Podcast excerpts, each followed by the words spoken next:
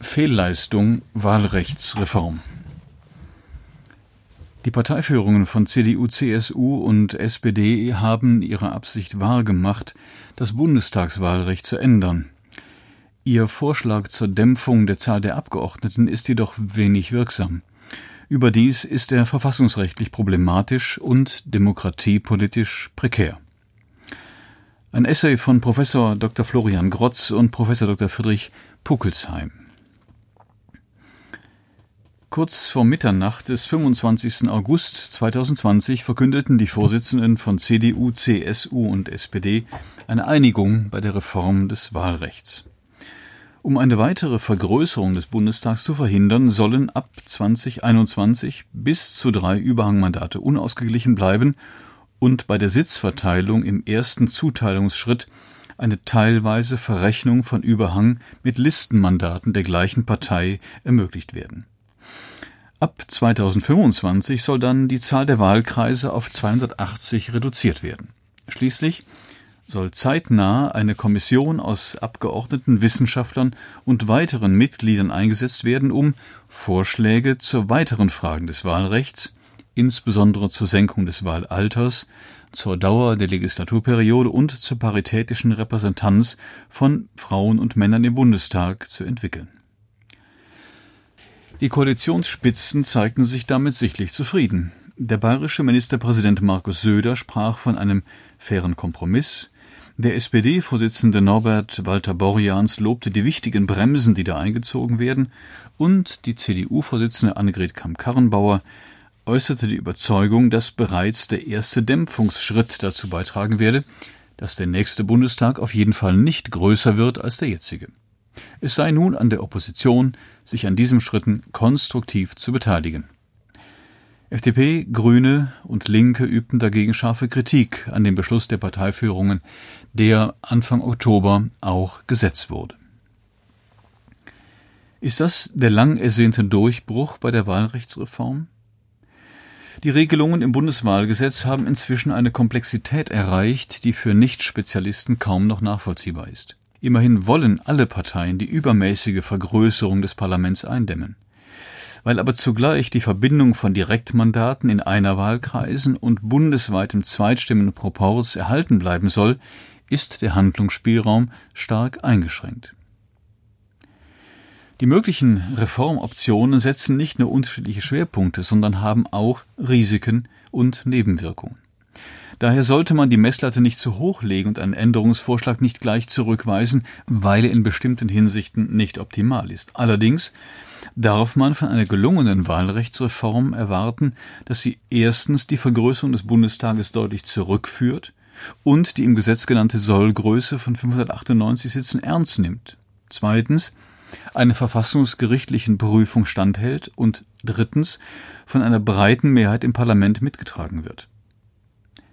Der Koalitionsbeschluss erfüllt keines der drei Kriterien. Um diese Einschätzung zu begründen, blicken wir zunächst zurück. Die Reform des Bundestagswahlrechts beschäftigt Politik und Öffentlichkeit seit mehr als zwölf Jahren. Im Juli 2008 hatte das Bundesverfassungsgericht das bisherige Wahlsystem für verfassungswidrig erklärt. Der Grund war ein widersinniger Effekt, der 2005 bei einer Nachwahl in Dresden auftrat. Dabei konnte die CDU durch einen Verlust an Zweitstimmen einen Mandatsgewinn verbuchen. Ein solches negatives Stimmgewicht sollte durch eine gezielte Wahlrechtsänderung ein für allemal verhindert werden. Doch die Reform ließ auf sich warten.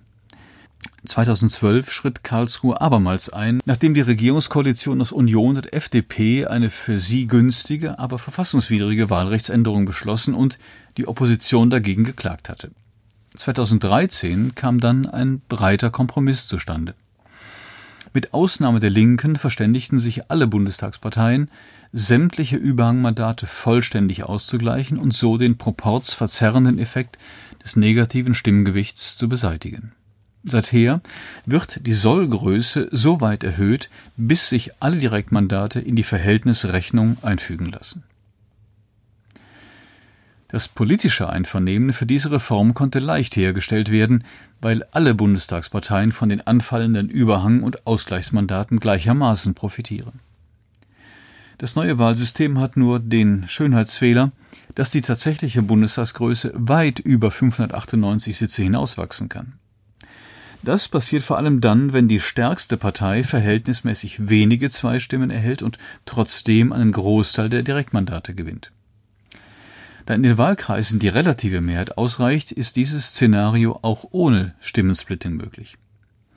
2017 genügten etwa der siegreichen Wahlkreiskandidatin in Berlin Mitte 23,5 Prozent der Erststimmen für Direktmandat. Die Daumenregel lautet also, je weniger Stimmen die erstplatzierte Partei erhält und je klarer ihr Abstand zur Zweitplatzierten ist, desto größer wird der Bundestag. Genau in diese Richtung hat sich das deutsche Parteiensystem entwickelt. Die Union hat erheblich an Stimmenanteilen eingebüßt, liegt aber immer noch so deutlich vor den anderen Parteien, dass sie die meisten Wahlkreise gewinnt. 2017 hat diese Konstellation zu 111 Überhang- und Ausgleichsmandaten geführt und die Anzahl der Abgeordneten auf 709 erhöht. Wie gleich gezeigt wird, ist das noch nicht die maximale Bundestagsgröße. Wenn man neuere Wahlumfragen zugrunde legt, könnten es 2021 auch 800 Mandate oder mehr werden. Das Vergrößerungsproblem des Wahlsystems war den politischen Entscheidungsträgern von Anfang an bewusst. Der damalige Bundestagspräsident Norbert Lammert mahnte mehrfach eine Reform an. Sein Nachfolger Wolfgang Schäuble setzte im Juli 2018 eine interfraktionelle Arbeitsgruppe ein, die einen konsensfähigen Vorschlag entwickeln sollte. Im März 2019 ging die Gruppe ergebnislos auseinander. Ein daraufhin von Schäuble selbst lancierter Vorschlag wurde von allen Fraktionen vehement abgelehnt. Natürlich fällt es jedem Abgeordneten schwer, einer Rückführung der Parlamentsgröße zuzustimmen und damit seine Wiederwahlchancen zu schmälern.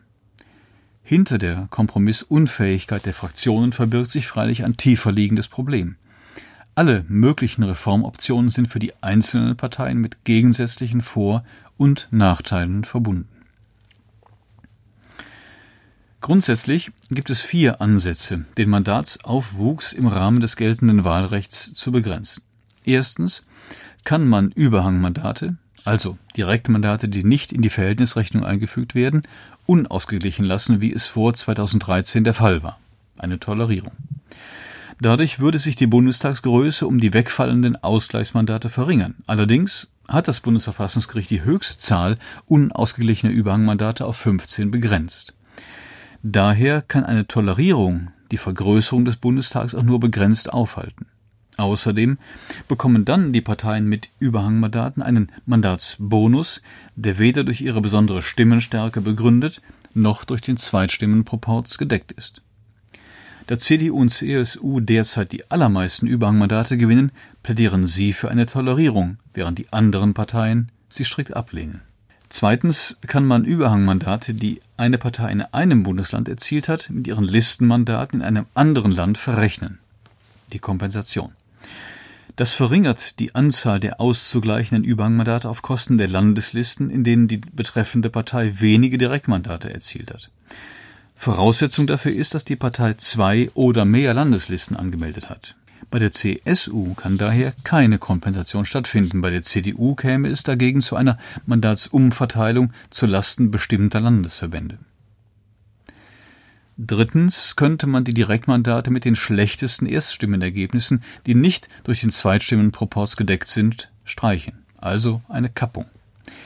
Dadurch wird die Sollgröße des Bundestags immer eingehalten. Allerdings blieben dann so viele Wahlkreise unbesetzt, wie Überhangmandate gekappt werden müssen. Davon wäre absehbar die Union betroffen, während die anderen Parteien damit leben könnten. Viertens könnte man die Wahlkreise so verändern, dass möglichst keine Partei mehr direkt als Listenmandate gewinnt durch eine Wahlkreisreform. Im Lichte vergangener Wahlergebnisse und aktueller Umfragen wäre der Anteil der Direktmandate auf etwa 40 Prozent zu senken, also von 299 auf 240. Damit würde der Mandatsaufwuchs effektiv begrenzt. Da aber alle Abgeordneten, ob sie nun in Wahlkreisen oder über Landeslisten gewählt sind, ihre politische Basisarbeit an der gegebenen Wahlkreisstruktur ausrichten, ist eine Wahlkreisreform quer über die Parteien hinweg höchst unbeliebt. Die institutionellen Eigeninteressen der Bundestagsparteien erklären auch ihre unterschiedlichen Reformaktivitäten nach dem Scheitern der Schäuble-Kommission. Die Oppositionsfraktionen konnten sich schnell auf eine Lösung verständigen. Im Oktober 2019 präsentierten FDP, Linke und Grüne einen gemeinsamen Gesetzentwurf, der eine Absenkung des Direktmandatsanteils auf 40 Prozent bei einer erhöhten Sollgröße von 630 Sitzen vorsah. Dieser Vorschlag hätte erwarten lassen, dass die tatsächliche Bundestagsgröße der Sollgröße entspricht oder nur knapp darüber liegt. Seine Behandlung im Bundestag wurde allerdings von den Regierungsparteien blockiert. Inhaltlich hätte sich die SPD-Fraktion dem Oppositionsentwurf wahrscheinlich anschließen können, wollte aber keinen Koalitionskonflikt mit der Union riskieren.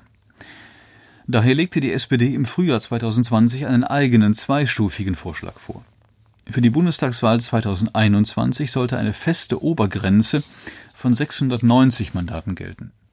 Darüber hinausgehende Überhang- und Ausgleichsmandate sollten als Notfalllösung gekappt werden.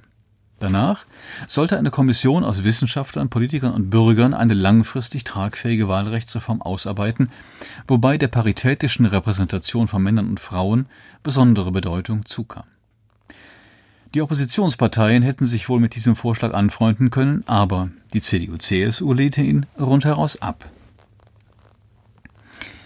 Die Union brauchte mit Abstand am längsten für ihre inhaltliche Positionierung. Vor allem die CSU-Landesgruppe deren Mitglieder alle in Wahlkreisen gewählt sind, sperrte sich gegen jedwede Änderung bei den Direktmandaten.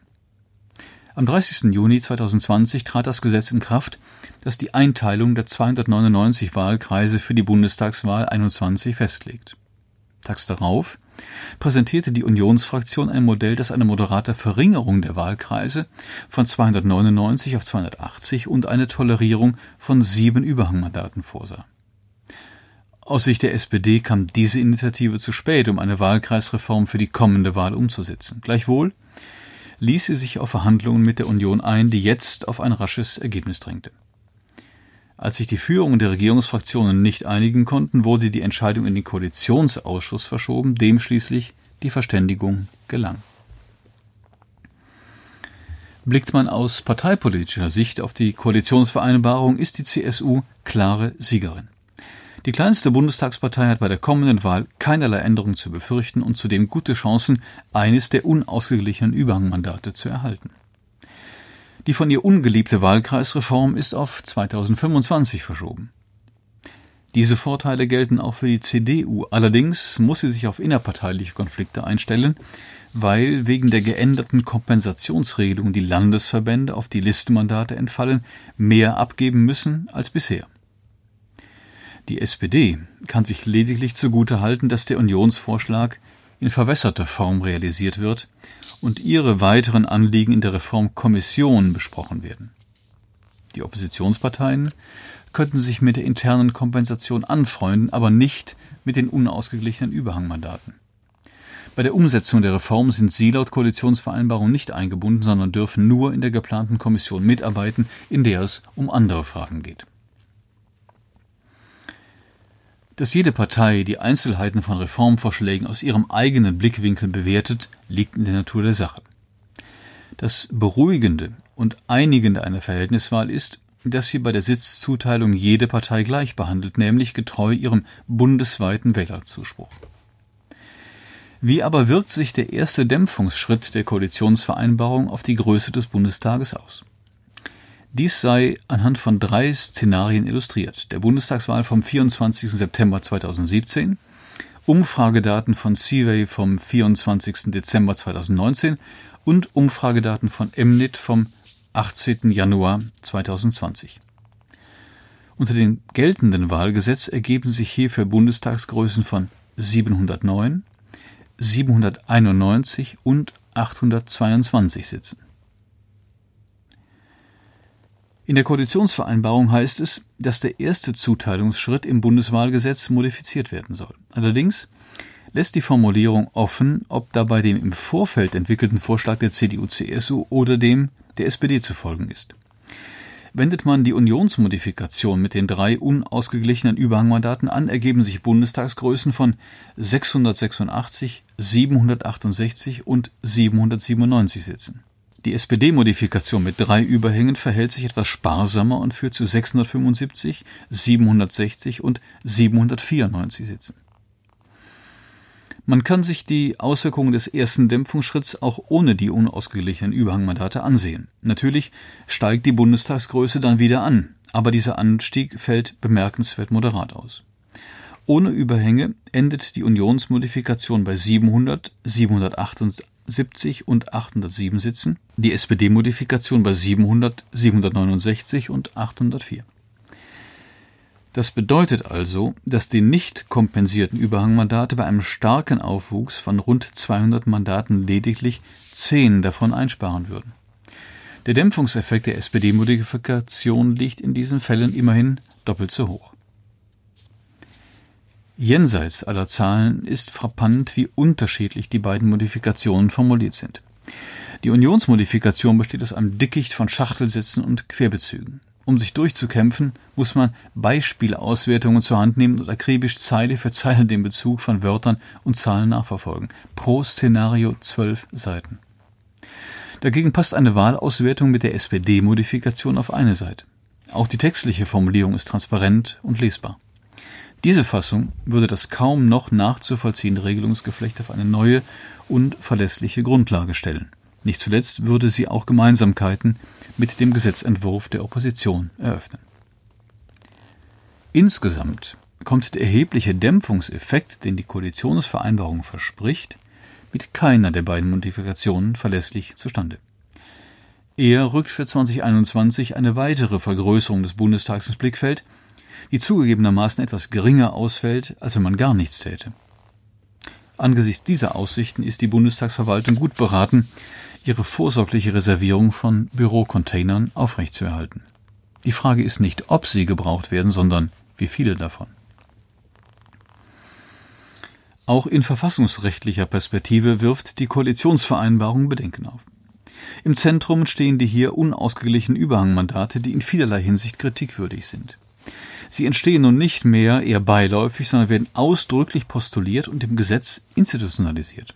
Außerdem könnte durch die unausgeglichenen Überhangmandate wieder ein negatives Stimmgewicht entstehen, das zu einem ungerechtfertigten Mandatsbonus führt. Am besten lässt sich das an einem ähnlichen Fallbeispiel verdeutlichen wie der Dresdner Nachwahl von 2005, nur dass der Wahlkreis jetzt in Bayern liegt, in dem die CSU absehbar die relative Stimmenmehrheit hält. Wenn bei dieser hypothetischen Nachwahl die CSU-Anhänger nur ihre Erststimme dem CSU-Direktkandidaten geben, aber ihre Zweitstimme ungenutzt lassen, könnte der CSU-Mandatsanteil, der bei der Oberverteilung nach bundesweitem Zweitstimmenproporz ermittelt wird, wegen der geringeren Zweitstimmen um ein Mandat sinken. Da die CSU jedoch weiterhin das Direktmandat gewinnt, kann dieses Mandat zu einem echten Überhangmandat werden, wenn das Kontingent der tolerierten Überhangmandate noch nicht ausgeschöpft ist. So erhält die CSU durch weniger Zweitstimmen einen Mandatsvorteil gegenüber den anderen Bundestagsparteien. Das Beispiel ist zwar konstruiert, doch lag genau so ein Fall dem Urteil des Bundesverfassungsgerichts von 2008 gegen das seinerzeitige Wahlgesetz zugrunde. Somit hätte eine Klage gegen die jetzige Reform gute Erfolgsaussichten, zumal die Karlsruher Richter an anderer Stelle deutlich gemacht haben, dass bei Regelungen, die die Bedingungen politischer Konkurrenz berühren, die parlamentarische Mehrheit gewissermaßen in eigener Sache tätig wird und deswegen die Ausgestaltung des Wahlrechts hier einer strikten verfassungsgerichtlichen Kontrolle unterliegt. Das führt uns zum letzten Kriterium einer gelungenen Wahlrechtsreform der breiten Akzeptanz im Parlament. Aufgrund seiner historischen Genese zählt das Bundeswahlgesetz zu den wenigen Grundregeln der deutschen Demokratie, für deren Änderung keine Zweidrittelmehrheit erforderlich ist. Allerdings ist die Regierungsmehrheit gut beraten, die Oppositionsparteien bei jeder Wahlrechtsänderung einzubeziehen. Denn sie könnten nicht nur gegen eine einseitige Reform erfolgreich klagen wie 2011, sondern auch nach der nächsten Wahl der neuen Regierung angehören und dann das Wahlgesetz nach eigenen Vorstellungen ändern. Wenn aber das Wahlsystem nicht mehr als demokratische Grundregel begriffen wird, die man nur im breiten Konsens reformiert, sondern zum Spielball der jeweiligen Mehrheit wird, wird die institutionelle Stabilität massiv beeinträchtigt. Daher ist es bedenklich, dass die Koalitionsvereinbarung keine Beteiligung der Opposition bei der Wahlrechtsreform vorsieht. Stattdessen wollen die Koalitionsspitzen sogar die künftige Bundestagsmehrheit mit ihrem jetzigen Beschluss über die ab 2025 geltende Wahlkreisreform binden. Da auch diese Änderung die Parlamentsvergrößerung nicht hinreichend eindämmen kann, hätte die neue Regierung allen Grund, Widerhand an das Wahlrecht zu legen. Im schlimmsten Fall droht dann eine unbegrenzte Fortsetzung untauglicher Reformen. In einem Interview mit der Frankfurter Allgemeinen Sonntagszeitung vom 30. August 2020 bedauerte Bundestagspräsident Schäuble, dass die Fraktionen keine Reform hinbekommen, die den Namen verdient, und dass Parteivorsitzende, die nicht mal dem Parlament angehören, dann die Entscheidung verkünden, entspricht nicht meinem Verständnis von parlamentarischer Demokratie. Zitat Ende. Tatsächlich ist es bitter, dass der Bundestag bislang nicht in der Lage war, die allseits als notwendig erachtete Wahlrechtsreform in eigener Regie durchzuführen. Doch auch der Koalitionsausschuss hat keine überzeugende Lösung gefunden.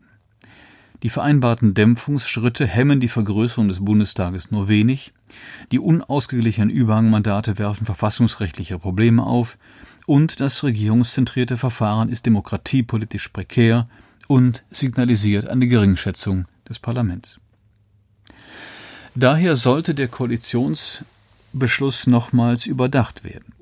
Die Modifikation des ersten Zuteilungsschritts ist sicherlich sinnvoll, sofern die SPD-Version zugrunde gelegt wird. Die Unionsmodifikation würde dagegen den bestehenden Verfahrensdschungel vollends in ein undurchdringliches Regelungsdickicht ausarten lassen. Zudem sollten die unausgeglichenen Überhangmandate gestrichen werden. Sie dämpfen den Mandatsaufwuchs nur marginal und öffnen eine rechtliche und politische Angriffsflanke gegen die gesamte Reform. Wenn die Regierung einen unkontrollierten Mandatsaufwuchs bei der Bundestagswahl 2021 verhindern will, bleibt aufgrund des Zeitdrucks nur die Option, eine Maximalgröße des Bundestages von beispielsweise 690 Mandaten festzusetzen und dann überzählige Direktmandate und die damit einhergehenden Ausgleichsmandate nicht zu vergeben. Wenn dies ausdrücklich als einmalig anzuwendender Notfallmechanismus formuliert würde, könnte der Union die Zustimmung leichter fallen. Noch wichtiger wäre freilich, jetzt endlich den Weg für eine langfristig tragfähige Wahlrechtsreform zu bereiten. Die einzusetzende Reformkommission böte dazu Gelegenheit. Allerdings sollte sie nicht aus Parlamentariern und Wissenschaftlern bestehen, sondern aus zufällig ausgelosten Bürgern, die sich von Experten in öffentlichen Anhörungen beraten lassen und einen Reformvorschlag ausarbeiten. Anderswo sind mit solchen Bürgerforen gute Erfahrungen gemacht worden, etwa in der kanadischen Provinz British Columbia. Am Ende würde der Bundestag über diesen Vorschlag abstimmen und damit letzte Entscheidungsinstanz bleiben. So könnten die Abgeordneten den inzwischen nicht mehr unabweisbaren Vorwurf entkräften, dass sie zu einer echten Wahlrechtsreform nicht bereit und fähig sind. Der parlamentarische Demokratie wäre damit ein großer Dienst erwiesen. Sie hörten einen Essay von Florian Grotz. Er lehrt Politikwissenschaft an der Helmut-Schmidt-Universität der Bundeswehr Hamburg und Friedrich Pukelsheim, emeritierter Professor für Mathematik der Universität Augsburg. Der Essay erschien vor der Abstimmung des Deutschen Bundestages über die Wahlrechtsreform, die Anfang Oktober stattgefunden hat. Der Vorschlag der Koalition wurde mit den Stimmen der Regierungsfraktionen CDU, CSU und SPD angenommen. Am Mikrofon verabschiedet sich Daniel Deckers.